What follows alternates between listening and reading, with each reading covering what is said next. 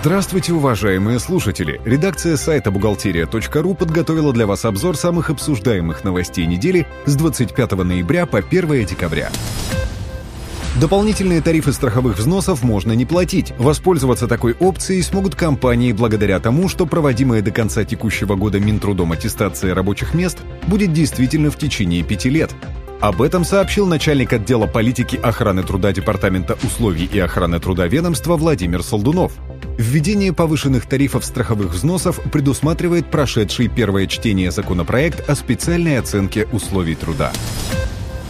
Новости от компании «Биратор». Платежи собственников жилья в многоквартирных домах за услуги ЖКХ, поступающие управляющей организацией на УСН в многоквартирном доме, учитываются в составе ее доходов при определении базы по единому налогу. При этом данные платежи отражаются и в расходах, так как они перечисляются обслуживающим организациям.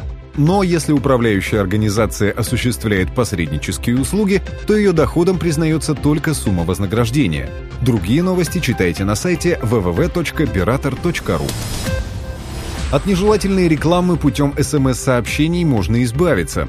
Распространение рекламы через СМС допускается только при условии согласия абонента. Теперь для того, чтобы заявить о факте нарушения данной нормы, абонентам не придется собирать документы и писать заявление. Данную работу за них выполнит мобильное приложение. Приложение под названием «Росспам» позволяет пользователям автоматически формировать заявления о получении нежелательной СМС-рекламы и отправлять их в антимонопольный орган. Программа разработана ФАС России для мобильных устройств, работающих на Android. Проверки бизнеса снова станут внезапными и многоразовыми. Вернуть контролирующим органам полномочия для проведения внезапных проверок бизнеса предложил помощник премьер-министра, экс-глава Роспотребнадзора Геннадий Онищенко. Данная инициатива уже была рассмотрена в правительстве. По словам Онищенко, без предупреждения в первую очередь нужно проверять объекты общественного питания и торговли – Напомним, что на данный момент плановые проверки предприятий не могут проводиться чаще одного раза в 1-3 года и должны носить уведомительный характер. А внеплановые согласовываются с органами прокуратуры.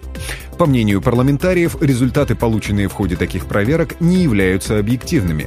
Бизнесмены, зная, что к ним придут с ревизией, успевают устранить имеющиеся погрехи и тем самым остаются безнаказанными форме 3 НДФЛ заменят код АКАТа на код ОКТМО.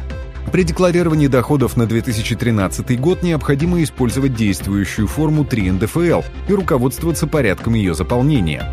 При этом в Минфин России направлен проект приказа ФНС России, который предлагает заменить код АКАТа на код ОКТМО. Таким образом, использовать бланки 3 НДФЛ следует после внесения соответствующих изменений. МРОД не стали подтягивать до прожиточного минимума. Госдума соответствующую поправку отклонила. Комитет по труду и социальной политике не счел возможным поддержать возможное повышение. Законопроект, подготовленный правительством, предлагал повысить МРОД с 2014 года на 6,7% до 5,55 тысяч рублей, а позже довести его размер до прожиточного минимума. Командировочные удостоверения могут отменить в 2014 году. Соответствующий пункт есть в дорожной карте совершенствования налогового администрирования.